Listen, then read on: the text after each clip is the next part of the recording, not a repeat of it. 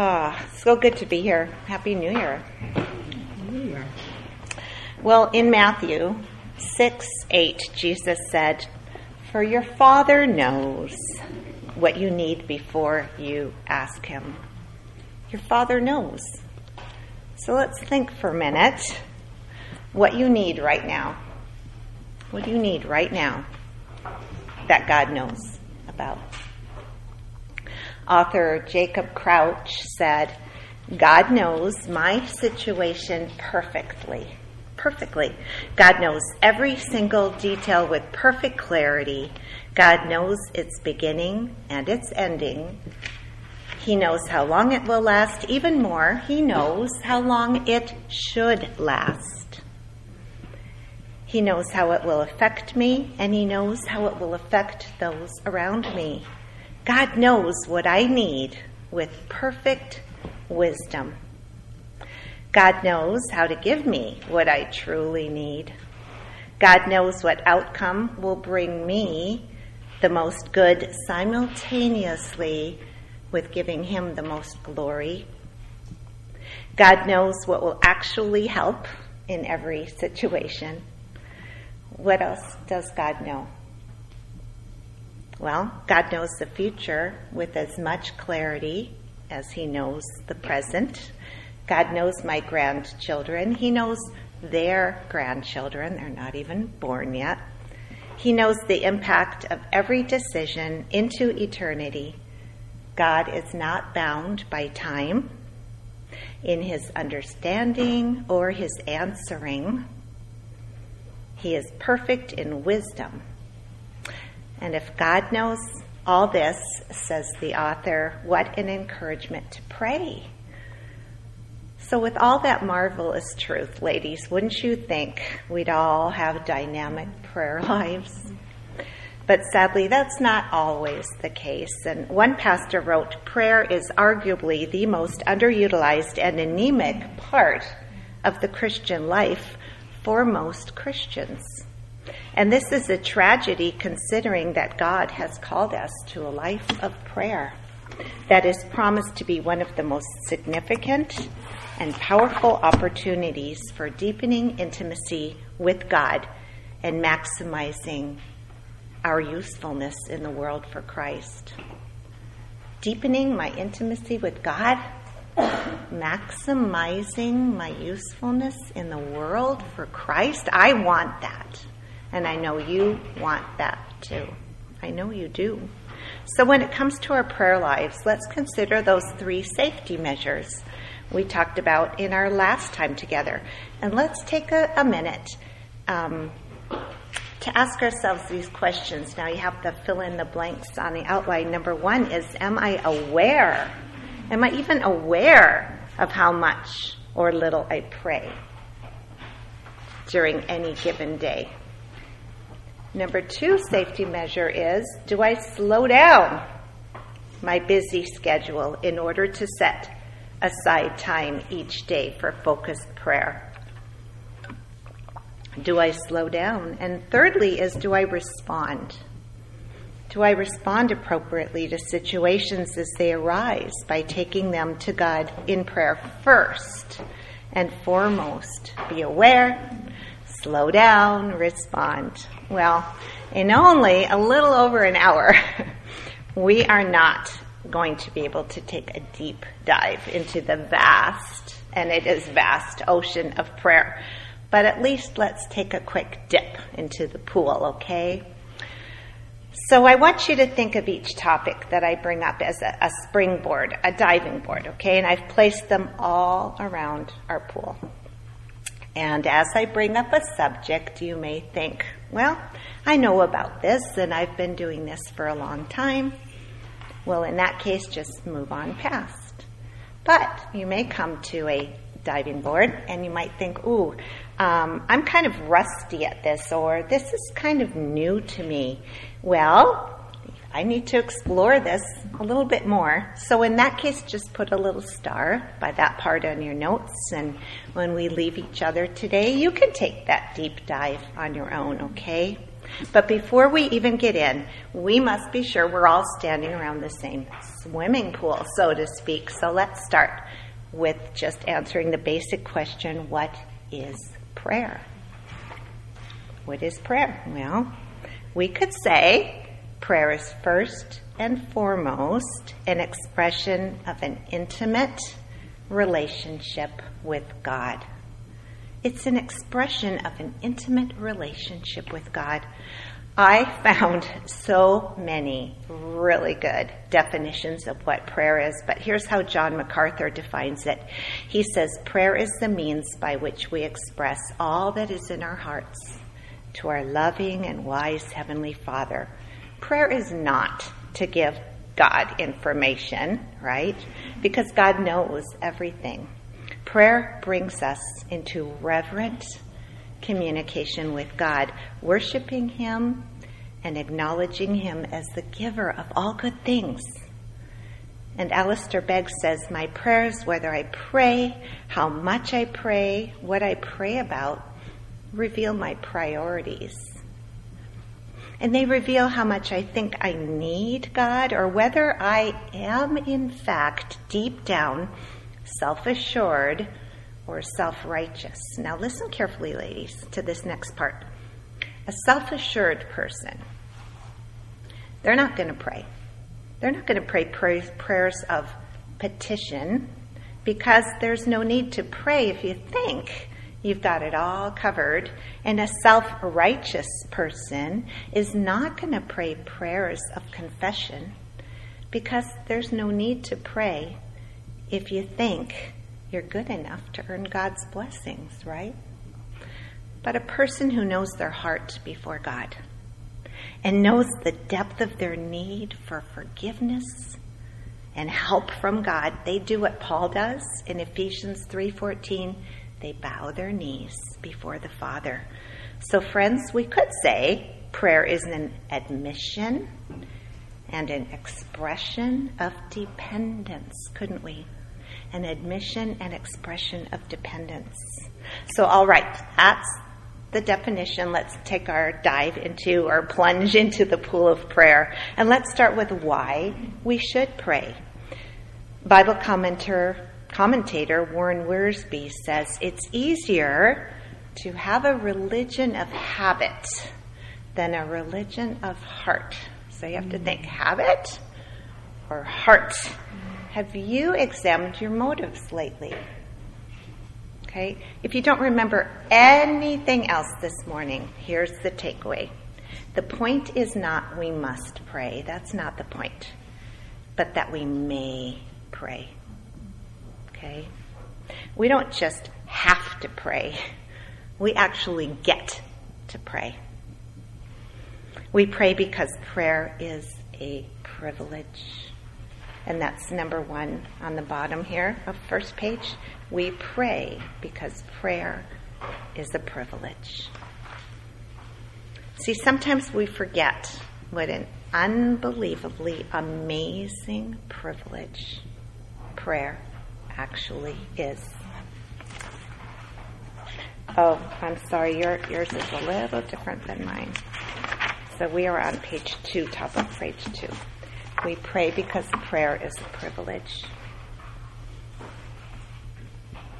Psalm 34:15 says, "The eyes of the Lord are toward the righteous, and his ears are open to their cry." Think of it. As followers of Jesus, we have access to the creator of the universe. He's watching his children and he's eager to hear their prayers, ladies. What a privilege.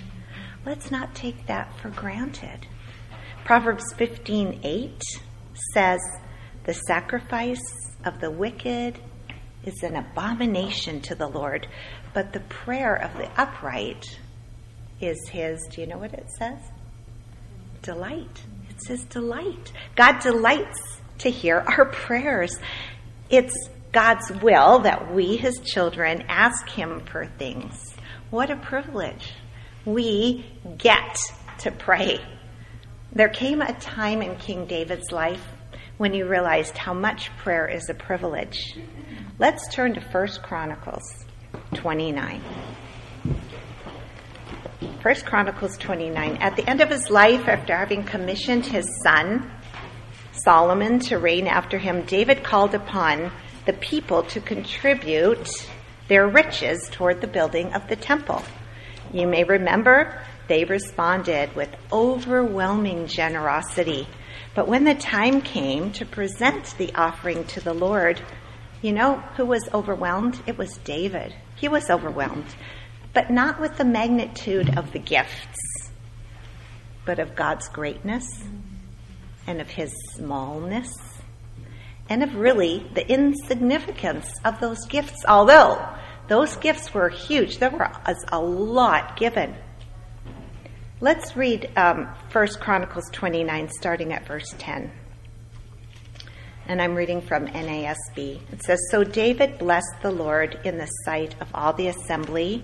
And David said, Blessed are you, O Lord, God of Israel, our Father, forever and ever. Yours, O Lord, is the greatness and the power and the glory and the victory and the majesty. Indeed, everything that is in the heavens and the earth, yours is the dominion, O Lord, and you exalt yourself as head over all. You rule over all. And in your hand is power and might, and it lies in your hand to make great and to strengthen everyone.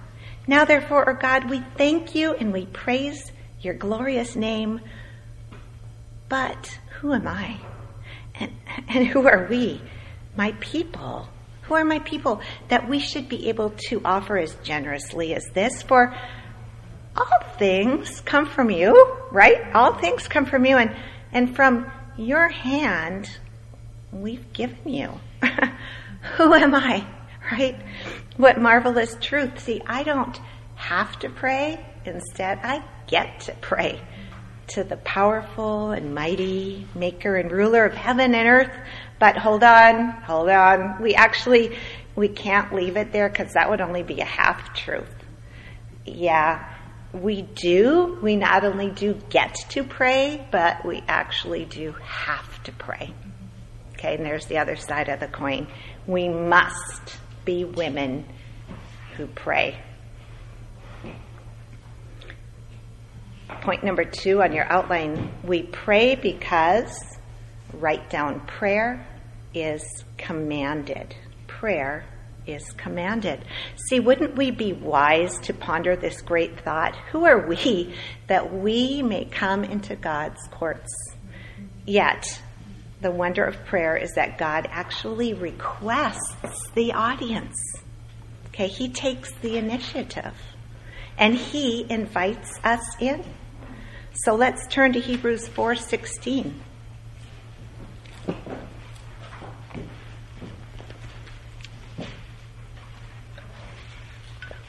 Hebrews 4:16 says therefore let us draw near with confidence to the throne of grace so that we may receive mercy and find grace to help in time of need.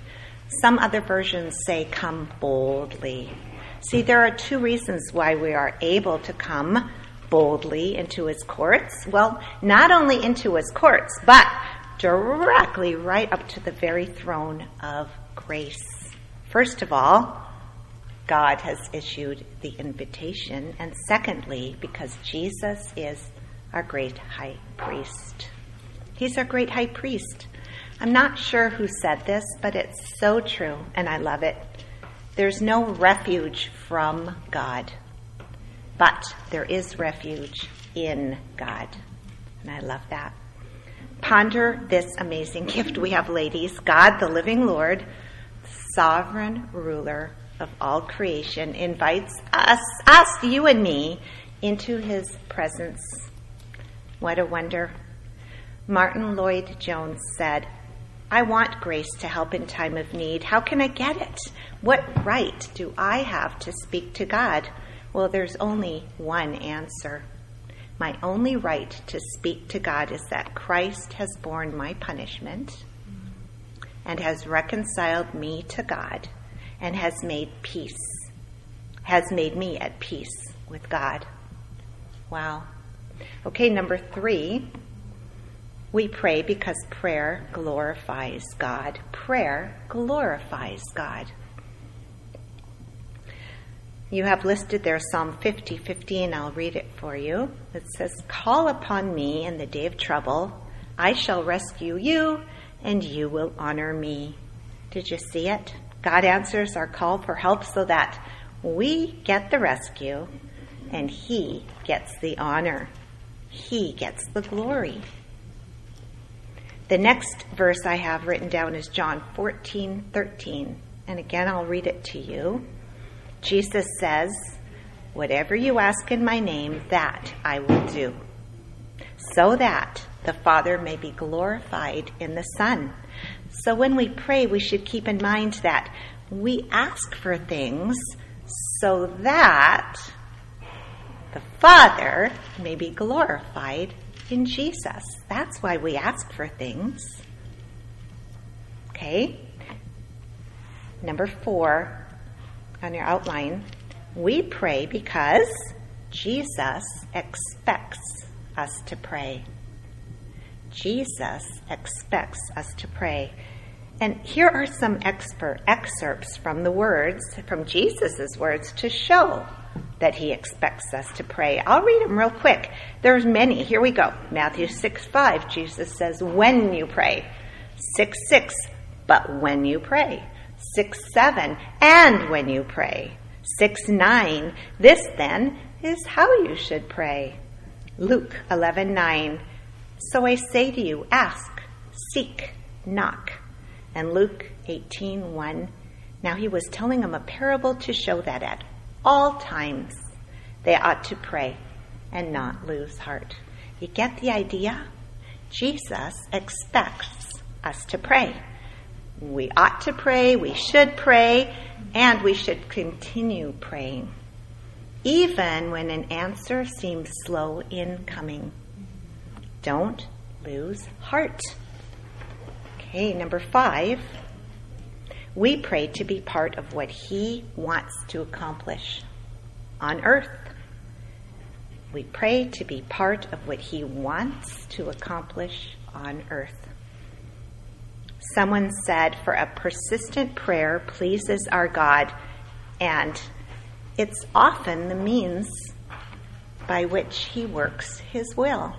I love that. Think of it God, who needs nothing, who owns everything, who controls the entire universe. Okay, that God uses our prayers to advance his cause and further his plans. Amazing. Amazing. We get to pray. We get to.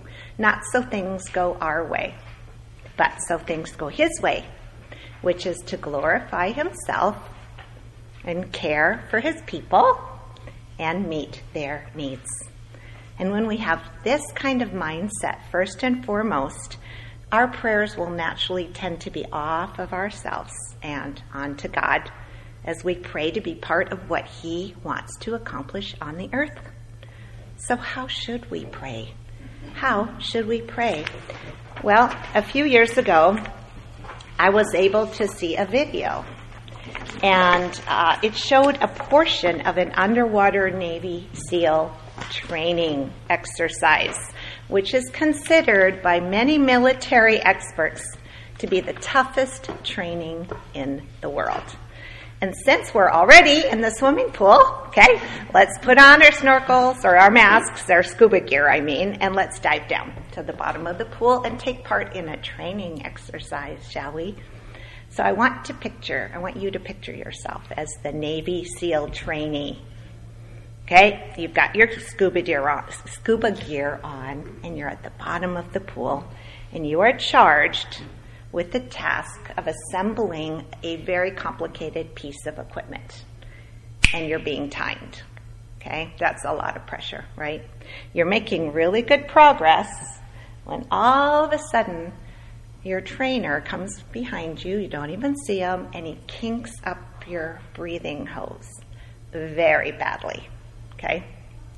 Everything in you is screaming to get to that surface and get some air. But you know, if you do, you'll fail the test. So just watching this, my palms were sweating. it was pretty intense. But that seal resisted the urge to go to the surface. He just calmly, calmly unkinked the hose. And then he did what he was trained to do. Once he could breathe, he just kept on assembling that piece of equipment. And he completed the mission all in the allotted time. You know, he did this so well. Well, because he practiced, right? Over and over and over and over until it just became automatic, even under extreme physical and psychological pressure. And we have the same thing. We've got two responses, we do, that should be automatic, even under extreme physical and psychological pressure. And here they are. Um, we're going to look at two verses, Colossians 4 2 and 1 Thessalonians 5 17. And we're going to start with 1 Thessalonians 5 17. It's a real easy prayer, a real easy verse to memorize. Here it goes. Pray continually. Did you get it? Okay. That's our first automatic response. Another translation says, pray without ceasing. So, since prayer, we already talked about it, it's a reflection of our unbroken relationship with our Heavenly Father. So, praying without ceasing, it just means we never stop conversing with God. We simply have frequent interruptions, right? It's kind of like, well, when you have your earbuds in okay, and you're on a phone call with someone you love. You still walk around the house while you're talking, you still fold laundry and unload the dishwasher, and you still check for mail while you're talking. But sometimes do you need to concentrate on something else, right? So you stop talking for a while, but you never hang up the phone. Your Bluetooth is always connected. Well, R.C. Sproul has a wonderful phrase he likes to use. You've probably heard it. He didn't make it up, but he explains it. It's called coram deo. It means, it's a Latin phrase that means before the face of God. And that's our mindset. Sproul says we live in such a way that whatever we're doing and wherever we're doing it, we're acting under the gaze of God. He says to live all of life coram deo is to live a life of wholeness that finds its unity and coherency in the majesty of God. Unity and coherency, think of those words. They're the direct opposite of living a life of disunity. I try to think of everything opposite. Okay, disunity, disharmony, inconsistency, confusion, conflict, contradiction, chaos, right? So instead of fragmenting our day so that we only set aside time right here in this part of the day for prayer, what do we do? We live all of life in the presence of God, under the authority of God, and to the glory of God. And I'll say that again. Live all of life in the presence of God, under the authority of God, and to the glory of God. Coram Deo. Well, next on our list is be thankful. Be thankful. So if we keep reading 1 Thessalonians 5, we did 17, now we'll do 18. It says, In everything give thanks, for this is God's will for you in Christ Jesus. Well, all of us have experienced times, haven't we, where we're seeking God's will in something, God's will in this, God's will in that, well, let's remind ourselves the wonderful fact there are some things we don't have to wonder about, right? We don't have to struggle to know. We know it's God's will for us to pray, it's God's will for us to be thankful. Those are our automatic responses. We need to be sure that prayer and thanksgiving are automatic, just like that Navy SEAL when he went through his maneuvers. He had to practice and he had to rehearse these maneuvers so that when a stressful situation arose, he knew what to do. So immediately we should be thinking, I've just got to pray and be thankful right now. Just pray. I hope you're doing it right now. Thank you, Lord. Pray and be thankful. Colossians 4 2 talks about that. Let's turn there next. Colossians 4 2.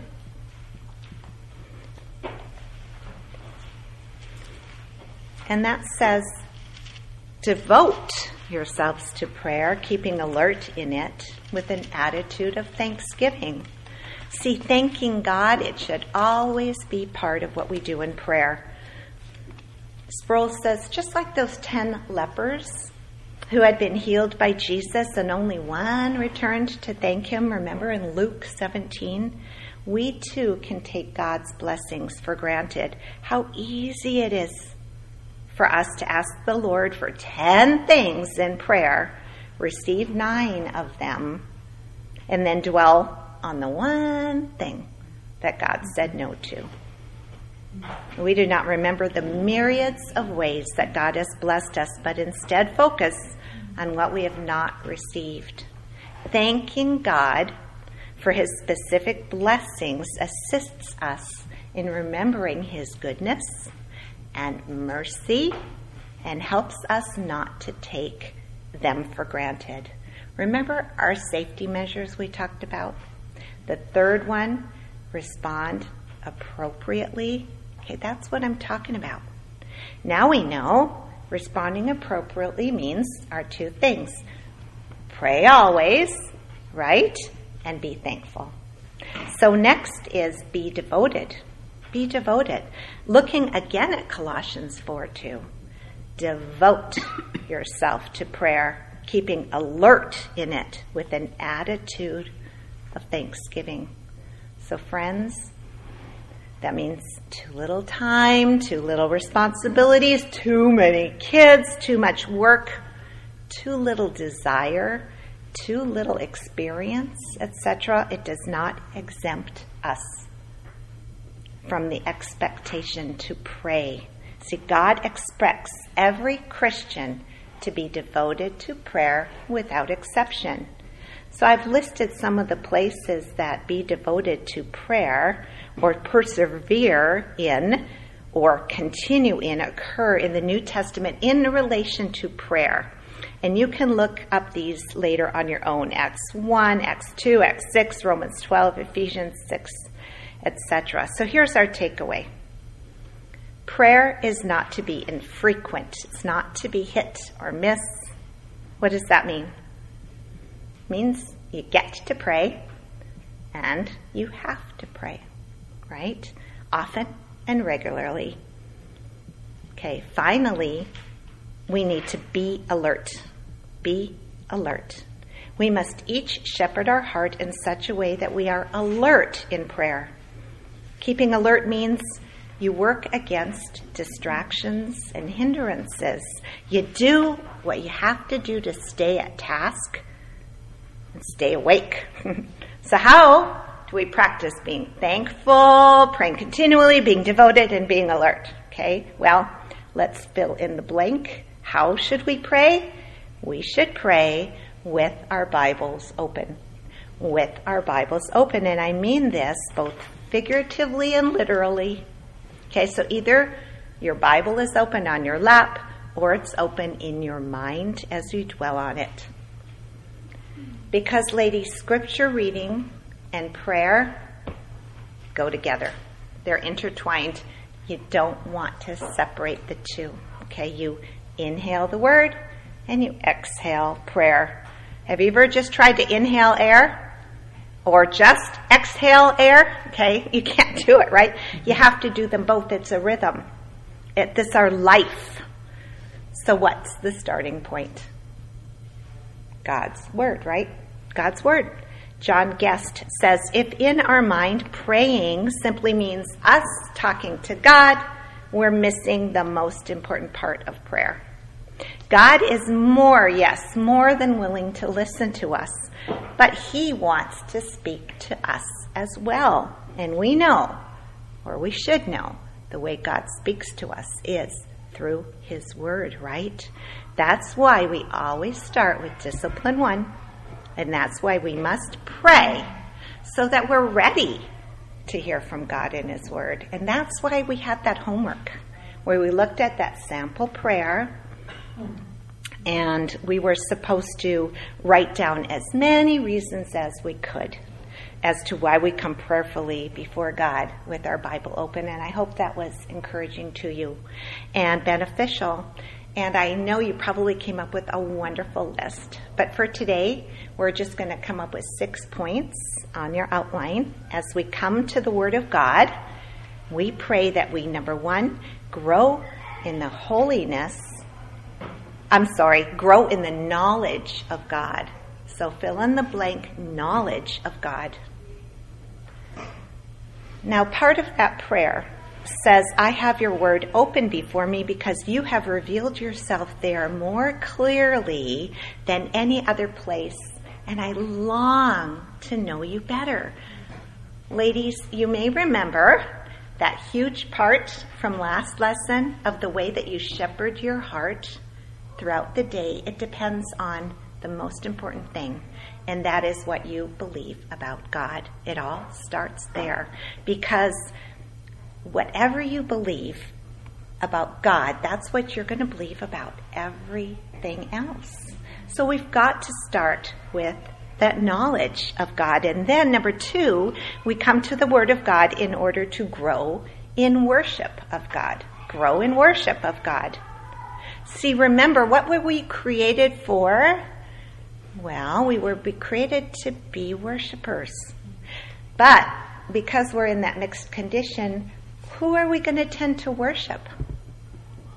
Ourselves. We're going to tend to worship ourselves and our own selfish desires. We're going to fight that until we see Him face to face.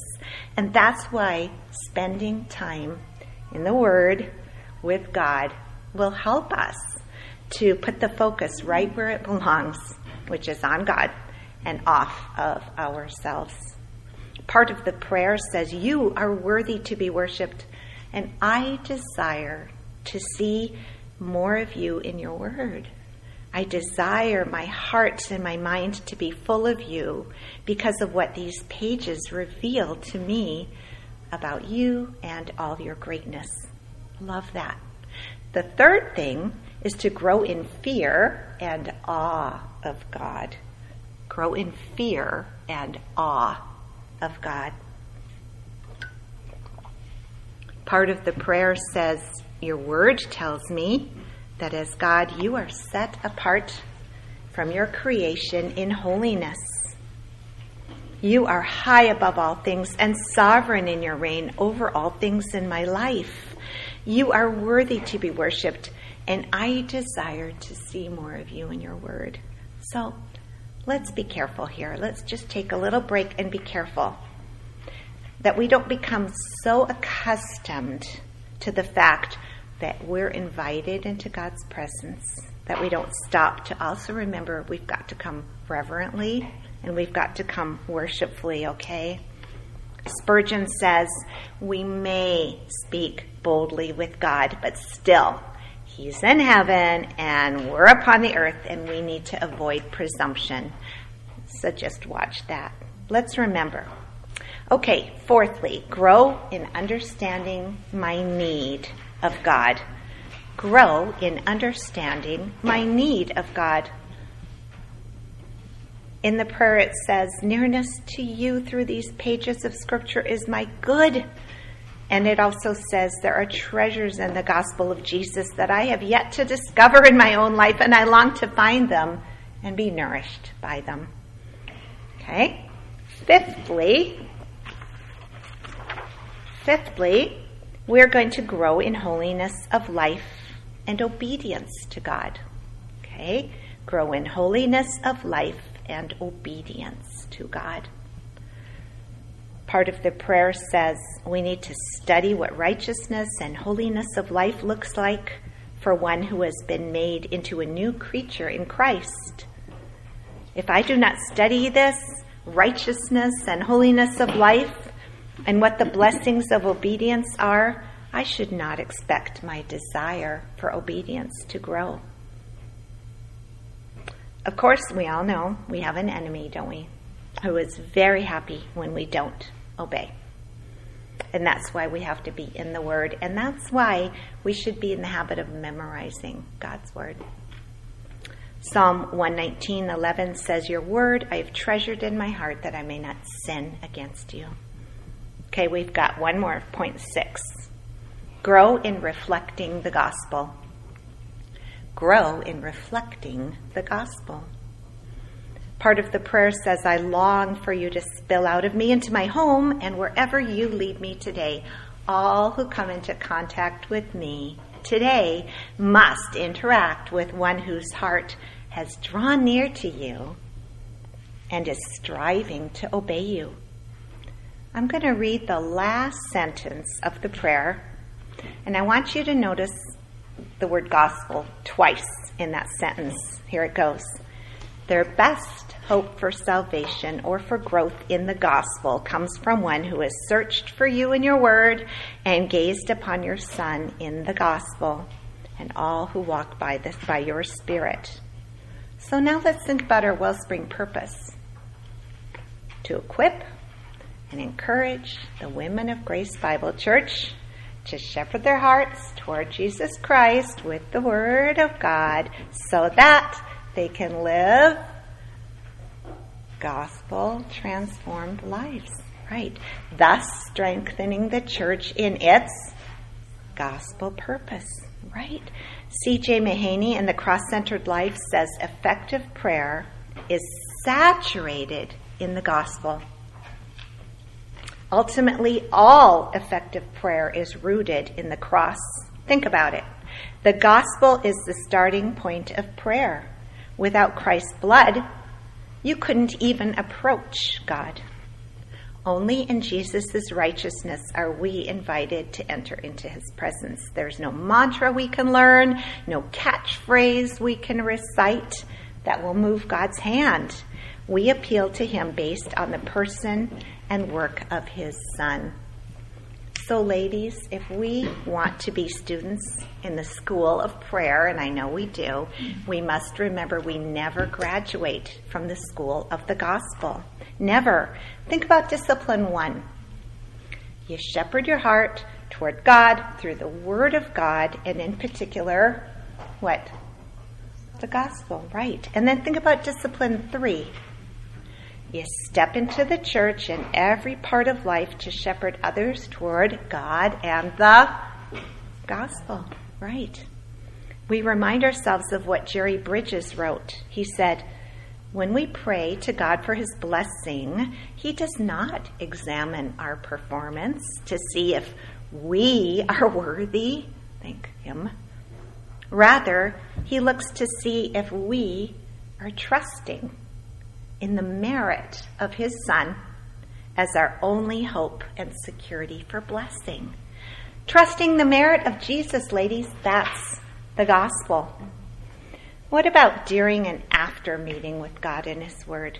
See, we've already learned that Bible reading and prayer go together. It's good to pray before you read. It's good to pray while you read, and hopefully you pray after you read, but you should resist praying. Resist praying. Did I just say that? Yes. Until you linger over what you just read, okay? Have that self control. You meditate and you linger over God's word. Spurgeon said, Oh, to be bathed in the text of Scripture and let it be sucked up into your very soul until it saturates your heart. This makes me think of, of marinating meat. I hope that's not mm-hmm. funny, but that's what it made me think of. If you marinate meat, you know, instead of just sprinkling the spices on top, you know, um, you're going to have a piece of meat that is very, very flavorful. Well, I do have a recipe for brisket, and it's so easy and so delicious. Here's what I do I buy a bottle of Claude's brisket marinade, and I put the brisket in a huge Ziploc bag, and I dump the whole bottle in, zip the bag, and stick it in the fridge for 10 hours or overnight. And then I wrap the brisket in foil and put it in the oven for a long time, like 10 hours on low heat, and voila. I, and I hate cooking, so this is like great for me. Mm-hmm. This is, everybody loves this brisket marinade recipe. It's savory and it's wonderful. But you know what? It's not my recipe. I got it from a friend. The Puritans have a recipe for prayer. I call it marinating. They call it meditating. It's the same idea. Only it's not their idea. It's God's. And if you look about for that word, meditating, it's all over scripture. But here's the bottom line. Just as my brisket is moist and tender and full of flavor because it's been marinating for hours and then sitting in the oven for all that time, my prayers can be more meaningful and richer all day long. If I've been meditating on Scripture and praying over what I've been meditating on. See, for the Christian, meditating means have the Word of God dwell. Okay, dwell, stay there, live there. In you richly, Colossians 3 16. See, it's actively feeding your minds on the Word of God. It's having self control, not to scramble, but to sit there just for a minute. Try it if you haven't already. Sit and think about what you've been reading before you start talking to God. You marinate. Okay, the kind of meditation we've been talking about is shaped by Scripture and is reliant on the Holy Spirit.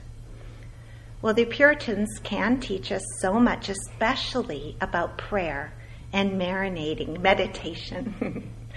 Here, British writer Peter Toon, he is mo- a modern writer and he summarizes the Puritans' teaching on these things. And I have his quote here on the middle of page four, and you can read that later. But do you remember when I said meditation was not the Puritans' idea? I said it was God's. Meditating on God's Word is all over the Bible, and there are so many passages to choose from. But I chose four, and I wrote them down so that you could highlight or circle or underline, okay, the word meditation. So let's start at Psalm 1, 1 through 3. It says, How blessed is the man who does not walk in the counsel of the wicked, nor stand in the path of sinners, nor seat, sit in the seat of scoffers but his delight is in the law of the Lord, and in his law he meditates day and night. He will be like a tree firmly planted by streams of water, which yields its fruit in its season, and its leaf does not wither, and it, whatever he does, he prospers. Did you see it, ladies? God promises success if we meditate on his word. Let's notice how meditation and obedience go together, okay? As we plant the Word of God deeply in us. Joshua 1 8 says, This book of the law shall not depart from your mouth, but you shall meditate it, uh, meditate on it day and night, so that you may be careful to do according to all that is written in it, for then you will make your way prosperous, and then you will have success it's helpful for me to think about this like like a chain. Okay? When I read scripture and then I meditate on it and then I pray about what I've been meditating on. Asking God not just to increase my knowledge of Him, but also to change me from the inside out, to be made more like His Son. You know, I am better equipped to obey and to fight sin during the day. And that, in my opinion, is a very successful day. Let's look at Psalm 19:14. Let the words of my mouth and the meditation of my heart be acceptable in your sight, O Lord, my rock and my redeemer. The Puritan Matthew Henry said, David's prayers were not his words only, but his meditations. As meditation is the best part of prayer, so prayer is the best issue of meditation. Meditation and prayer go together. One more, okay? Psalm 104, 34. Let my meditation be pleasing to him. As for me, I shall be glad in the Lord. Now, I don't know if you're familiar with Psalm 104, but the psalmist just spent 33 verses marveling and glorifying and meditating about all that God made and how God cares for the world. And now, in verse 44, he prays that all that meditating is pleasing to the Lord. And then he flips it around and he says, You know what? I'm really pleased in the Lord because I've been meditating on him. So it just is a wonderful thing to do.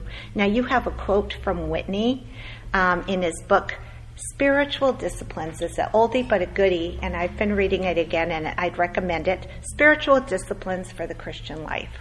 And he says meditation is the missing link between Bible intake and prayer.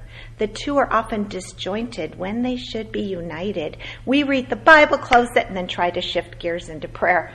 But many times it seems as if the gears between the two won't actually mesh. In fact, after some forward progress in our time in the Word, shifting into prayer sometimes is like moving backward or into neutral. Instead, there should be a smooth, almost unnoticeable transition between scripture input and prayer output so that we move closer to God in those moments. This happens when there is a link of meditation in between. So, what's the bottom line? Here it is Bible intake and prayer, they go together. Let's think, talk about the Bible for a moment. Turn to Hebrews 4, a verse you're very familiar with, 12 and 13.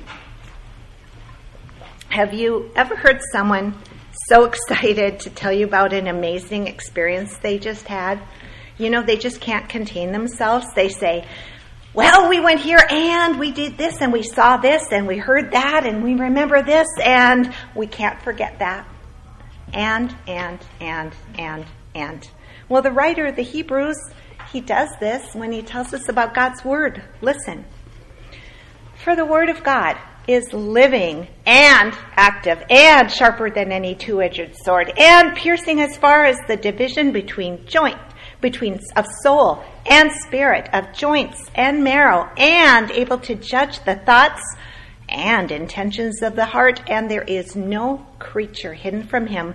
But all things are laid open all things are open and laid bare uh, to sorry and laid bare to the eyes of him with whom we have to do. And and and and and. Friends as we read and then we marinate on ju- what we just read. Something happens. The word of god starts penetrating and it does its work. How deep? How deep does it do its work? Look at what it says. It pierces deep down to the very core of our being, our joints and marrow, judging our thoughts and intentions of our heart. Just for a minute, stop and think about joints. Look at your hands. And you open and close your fingers and you roll your wrists around. You, you don't typically think about your joints, do you? Until they right they hurt. Mm-hmm. They start giving you trouble like arthritis, arthritic joints. I've seen them. They become so painful and so disfiguring that you can't move the way you want to move.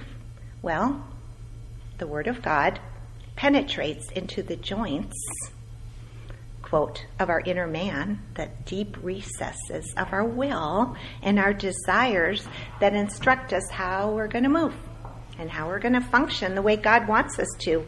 So that's worth meditating on, don't you think? asking God that our thoughts and our desires and our words and our actions they're conformed to his son. We know that pleases him. Well, let's think about marrow for a minute. Well, we know where it is deep down inside your hard bones. Oh, it's a wonderful life giving substance, your bone marrow. Healthy bone marrow releases blood cells into your system, into your bloodstream, only after they are mature and only when they're required. Without bone marrow, our bodies could not produce the white blood cells we need to fight infection, probably doing that right now, the red blood cells we need to carry oxygen, and the platelets we need to stop bleeding. Healthy bone marrow is a really big deal in the Hatla family because at age 18 months of age, my grandson David started looking very pale and very weak, and he had bruises all over his body. And we discovered the culprit. It was leukemia, acute lymphoblastic leukemia.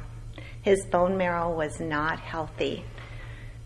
I just want to cry just thinking about that. It was very traumatic time in our lives.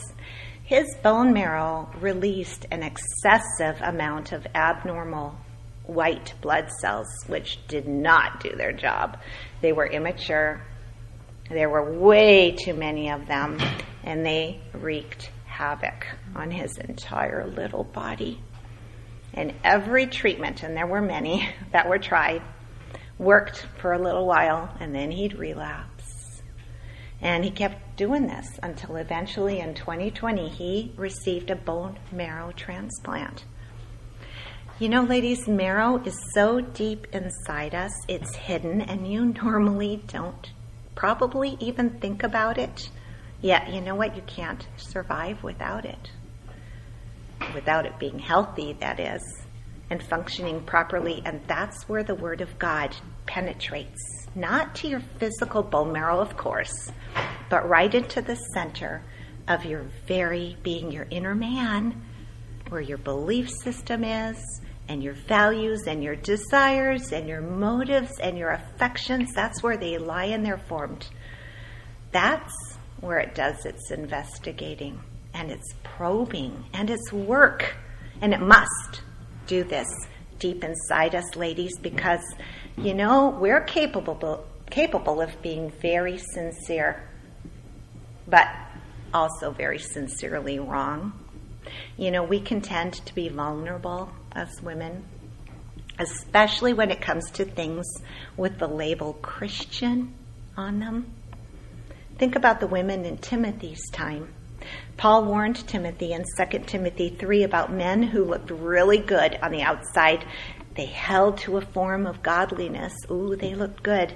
But what did they do? They crept into households and they captivated weak women. These women, ladies, were spiritual, but they were spiritual weaklings.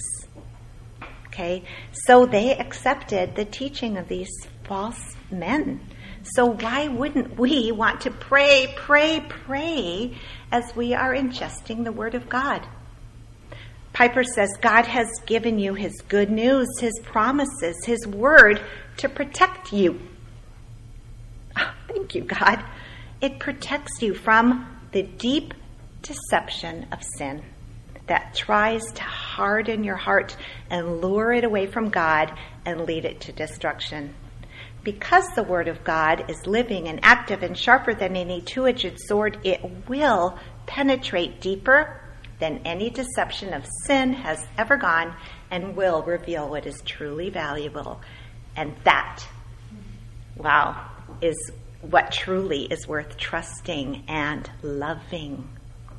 And ladies, these valuable things, they're things we must meditate on, okay? We got to think about them deeply and we've got to speak to God about them in prayer.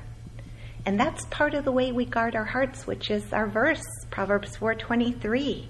We guard our hearts with the word of God that we've just ingested and digested.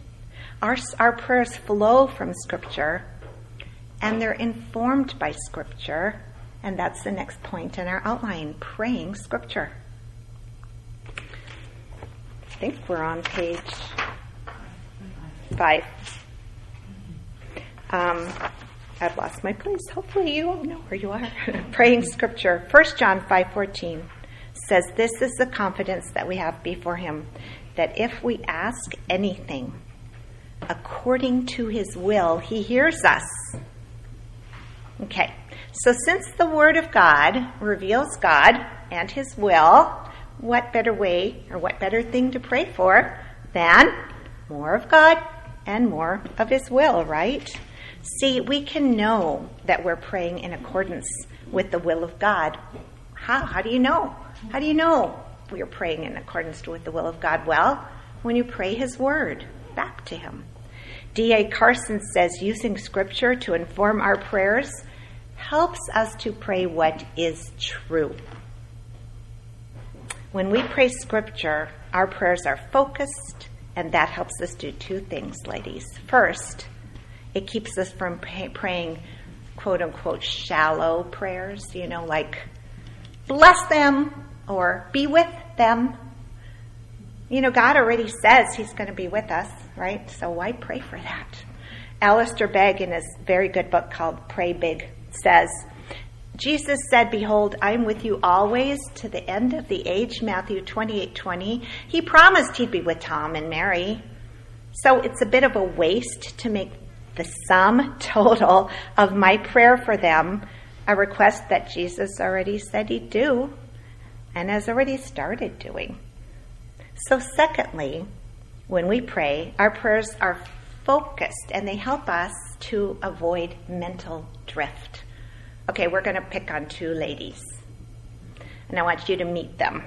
The first one I call Mental Drift Meredith, okay? And the second I call Wellspring Wendy. Okay? Well, they both desire to love and obey God.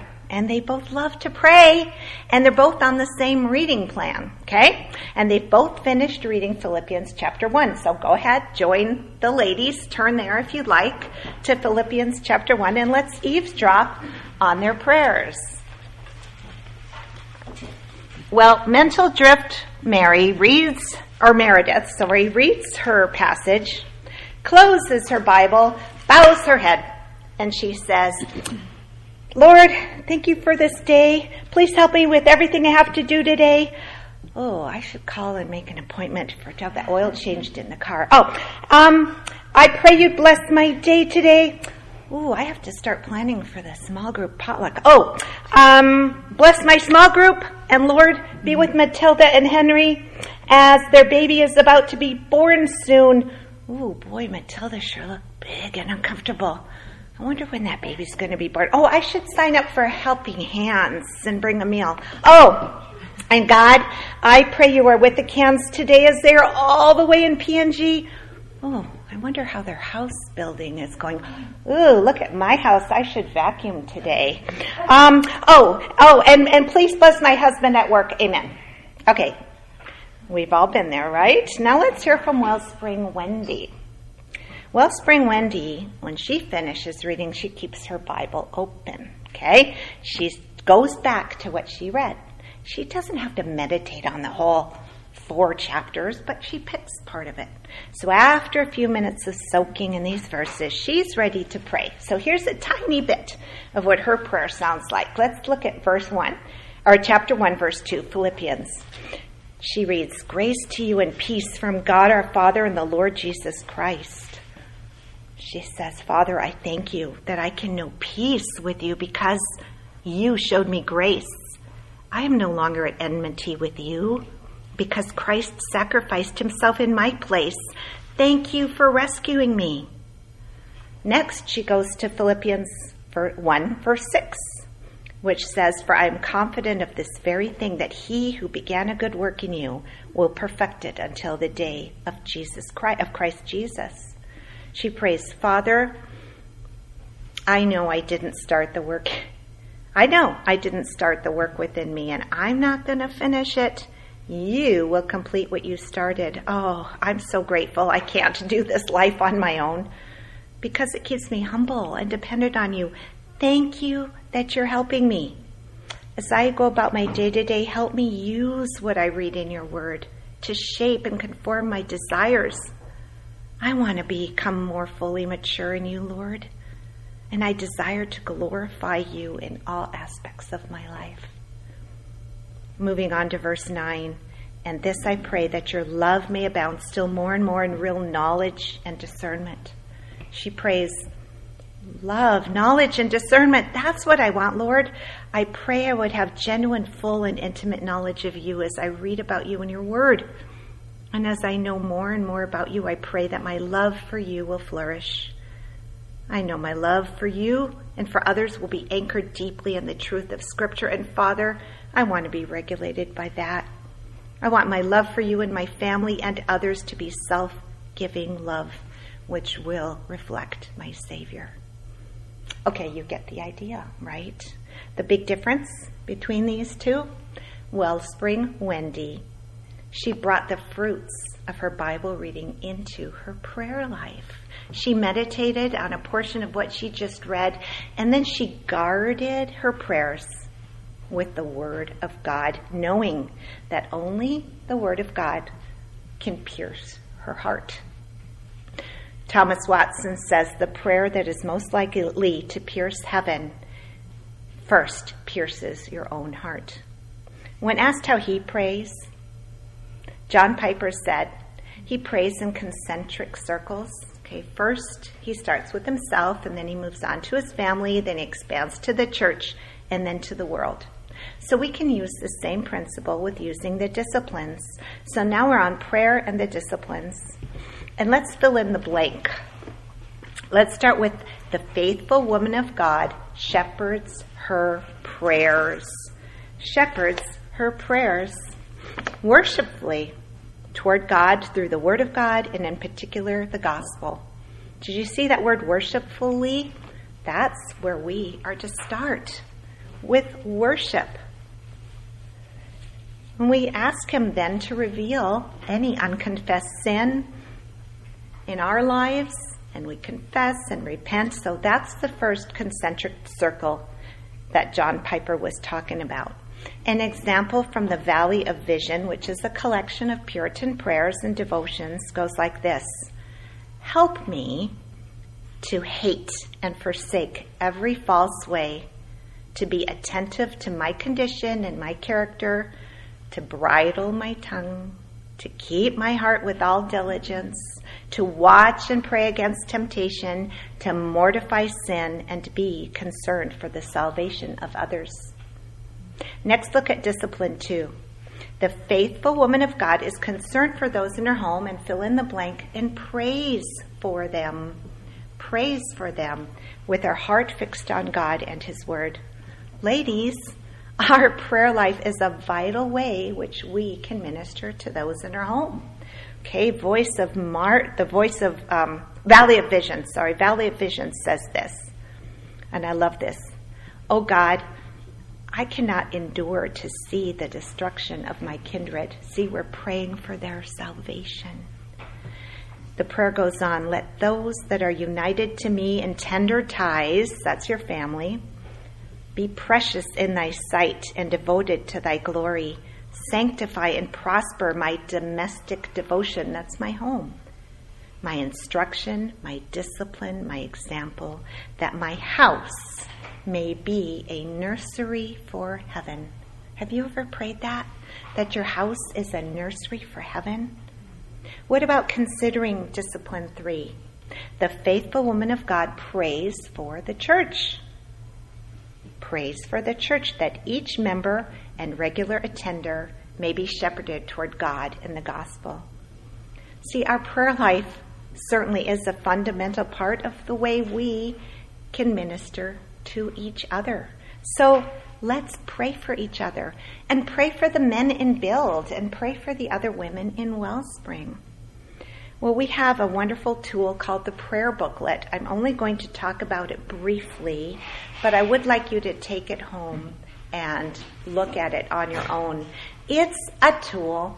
J.I. Packer says there's no recipe for prayer that can work for us like a handyman's do it yourself manual. So, ladies, having a system for prayer, it takes trial and error until you find out what's right for you because what works for me doesn't maybe work for you.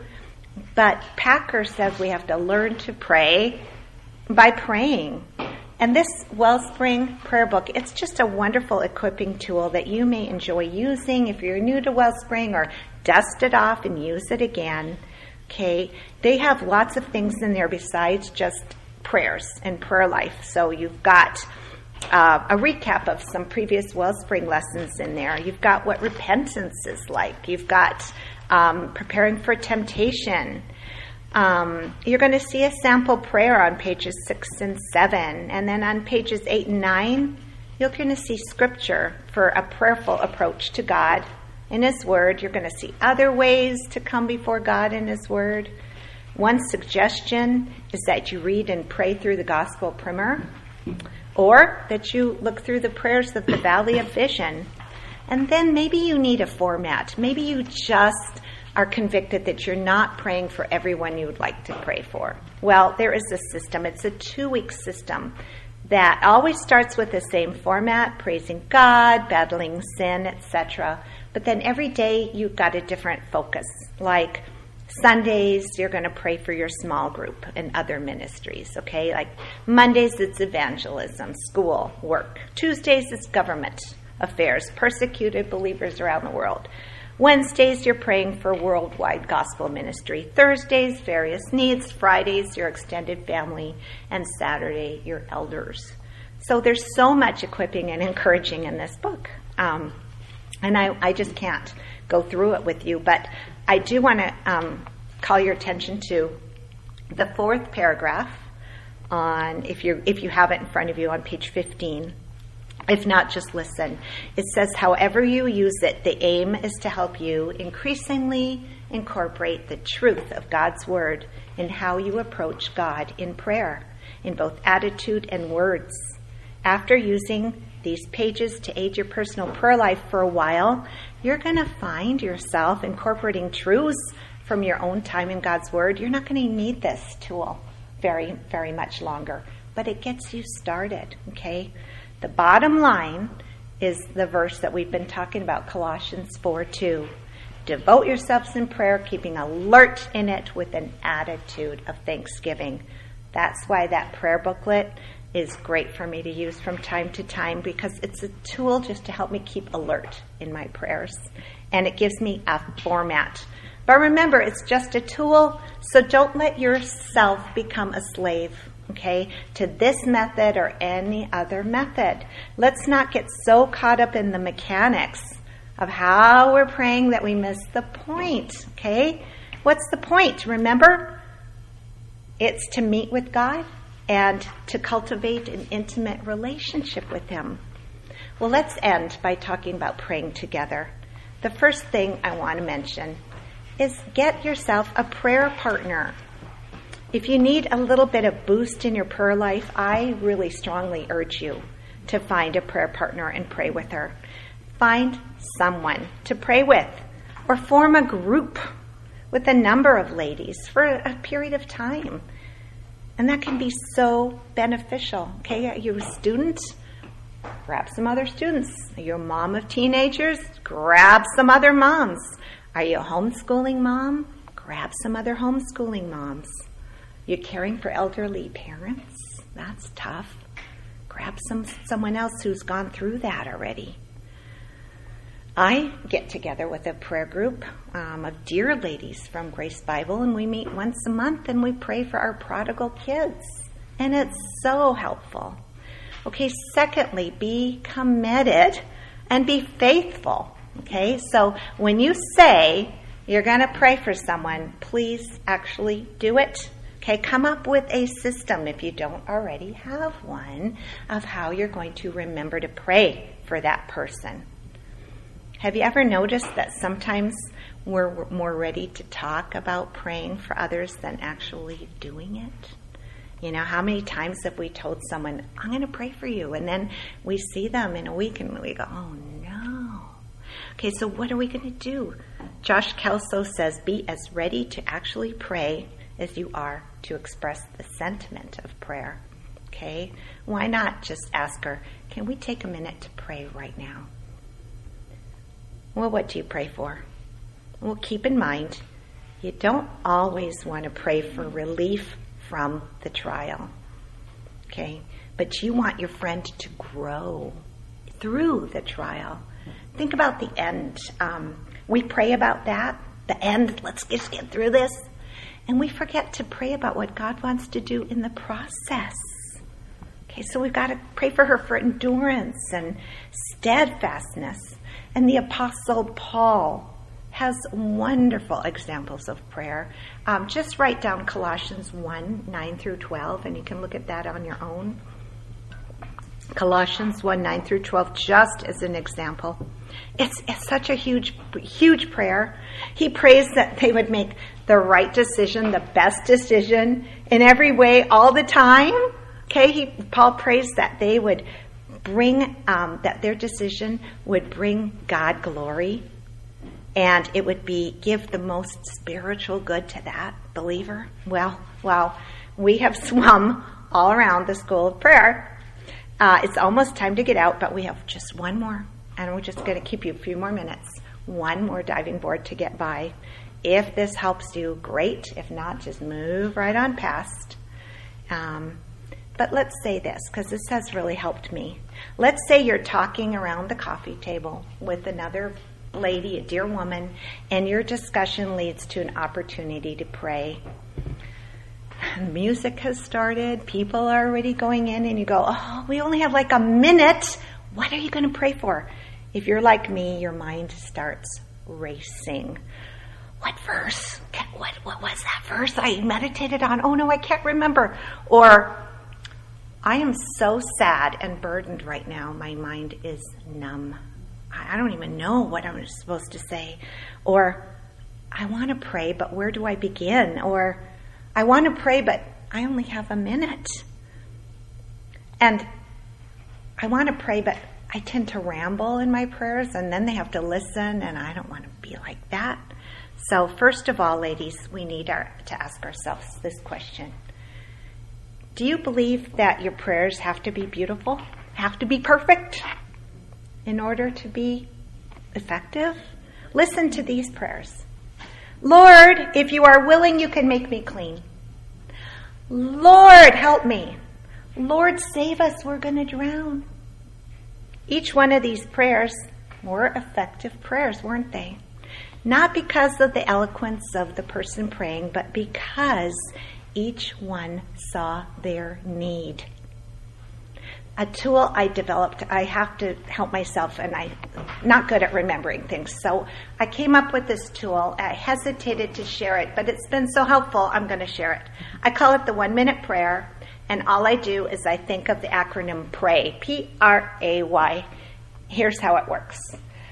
Well, it really helps my mind get focused. I just pray for four things one that starts with P, one that starts with R, one that starts with A, one that starts with Y, and each one corresponds with a biblical concept or a verse. And it's been real fun for me to develop this. And I just have a whole long list. So I'm going to give you a few things real fast. Ready? P, pers- persevere, Hebrews 3 12 and 13. I pray she'd hold fast to what she believes and persevere through the situation the Lord has put herself in, has put her in. Present I pray she present herself as an instrument of righteousness to God, Hebrews 6:13. Patiently. I pray she'd wait patiently just like Habakkuk that my friend had to has to play has to just wait patiently for God to answer her prayers in his way in his time. I pray she would please him, Colossians 1:10. Please him in all respects. And I also pray that she'd dwell on God's promises, that she'd remember her position in Christ, that she'd have protection from evil, she'd preach the gospel to herself, she'd praise Him in the hard things. And I also pray that she would pray. Okay? R. Refuge, rock, redeemer. Those are some really great ones. Psalm 18:30, he is a shield to those who take refuge in him. Psalm 46, 1, God is our refuge. Our strength, our very present help in trouble. Rock comes a lot in the Psalms, right? God is my rock. How about rejoice? I pray she'd rejoice. Rejoice in all things. How about run her race? Hebrews 12, 1 through 3. How about riches? I pray she'd know the riches of his glorious inheritance. or reverent, that she'd be reverent in her behavior, or renewing her mind, that she'd bring her mind to the word. I do pray for rescue. I pray for rest also. A few more words I use are relinquish all rights, repent, respond rightly, remain under, and remember. What about A? A word often used in the Bible that I found is acknowledge. So I pray she would acknowledge his rule over her life. I or acknowledge him in all your ways. Proverbs 3 5. How about approach? Pray she'd approach the throne of grace often. Alert, I pray she would keep alert in prayer. I also ask that she would be alert to the schemes of the devil. Acceptable. I pray that everything she thinks about would be acceptable to God in his sight. And that is from Psalm 19. The word abound is found many times in Scripture, always abounding in the good work, or abound in hope, or abound in love. All, cast all her anxiety on him, or above all gods, that she would praise him above all gods, or according, that she would keep herself according to the word. Finally, why? Well, a word I, lo- I use a lot is yield, that she would yield to God's timetable, trusting Him, not my will, but yours, Lord. Luke 22. You alone. In peace I lie down and sleep for you alone, O Lord. Make me dwell in safety. How about yearn? Psalm 42 1 is the deer pants for water, so my soul pants for you. Or yearn for salvation, or your word, or Yahweh. So, a real quick example is that if I'm praying for an unbeliever, your friend just poured out her heart to you about her unbelieving son. So instead of saying, I'll pray for you, which I should, I pray really quickly using the words repentance, acknowledge, and yield. I say, Father, I thank you. You are omnipotent and omniscient. Always start with thanks. You know exactly what's in his heart, so and so's heart. I lift him up to you today and pray that his conscience would be pricked. Bring him to repentance and cause him to acknowledge that you are king. Cause him to yield to your right to rule and reign in his life. I pray. Amen. For friend struggling with illness, I say, using the words promise, remember, rehearse, attitude, alert, and yearn, I say, Lord, I thank you, you are mighty, and that nothing is too hard for you. I pray you would heal my friend. I pray she dwell on your promises that you will never leave her or forsake her. I ask that she remember and rehearse gospel truths to herself, and she be alert with an attitude of thanksgiving, even in her most trying times. And then finally, Father, I pray she'd yearn and pant for you alone. Somebody asks if they can pray for me. Instead of going, uh, I say, yeah, pray I would Pray, first and foremost, pray I would rehearse the gospel and repent quickly from sin. Pray I would adorn the gospel and not yield my will to my Savior first and then my husband second. See how that works? You can have fun coming up with your own way, but remember, it's not, that's just a way. It's just helpful. Remember, you get to pray. And remember, you must pray. Okay? Let's go to prayer and then off we go to our groups. Oh Lord, what a what a swim we've had around the pool of prayer, and we've only just splat, just touched the surface. Thank you for giving us prayer. Thank you that we can be women who do come boldly before your throne because we have a great high priest. Thank you, thank you, thank you. Lord, I pray for these ladies now as they digest all that was said. My prayer is that they'd pray without ceasing and be thankful. And as they open their word tomorrow, they would have the self control to just meditate on what your word says and then pray those words to you.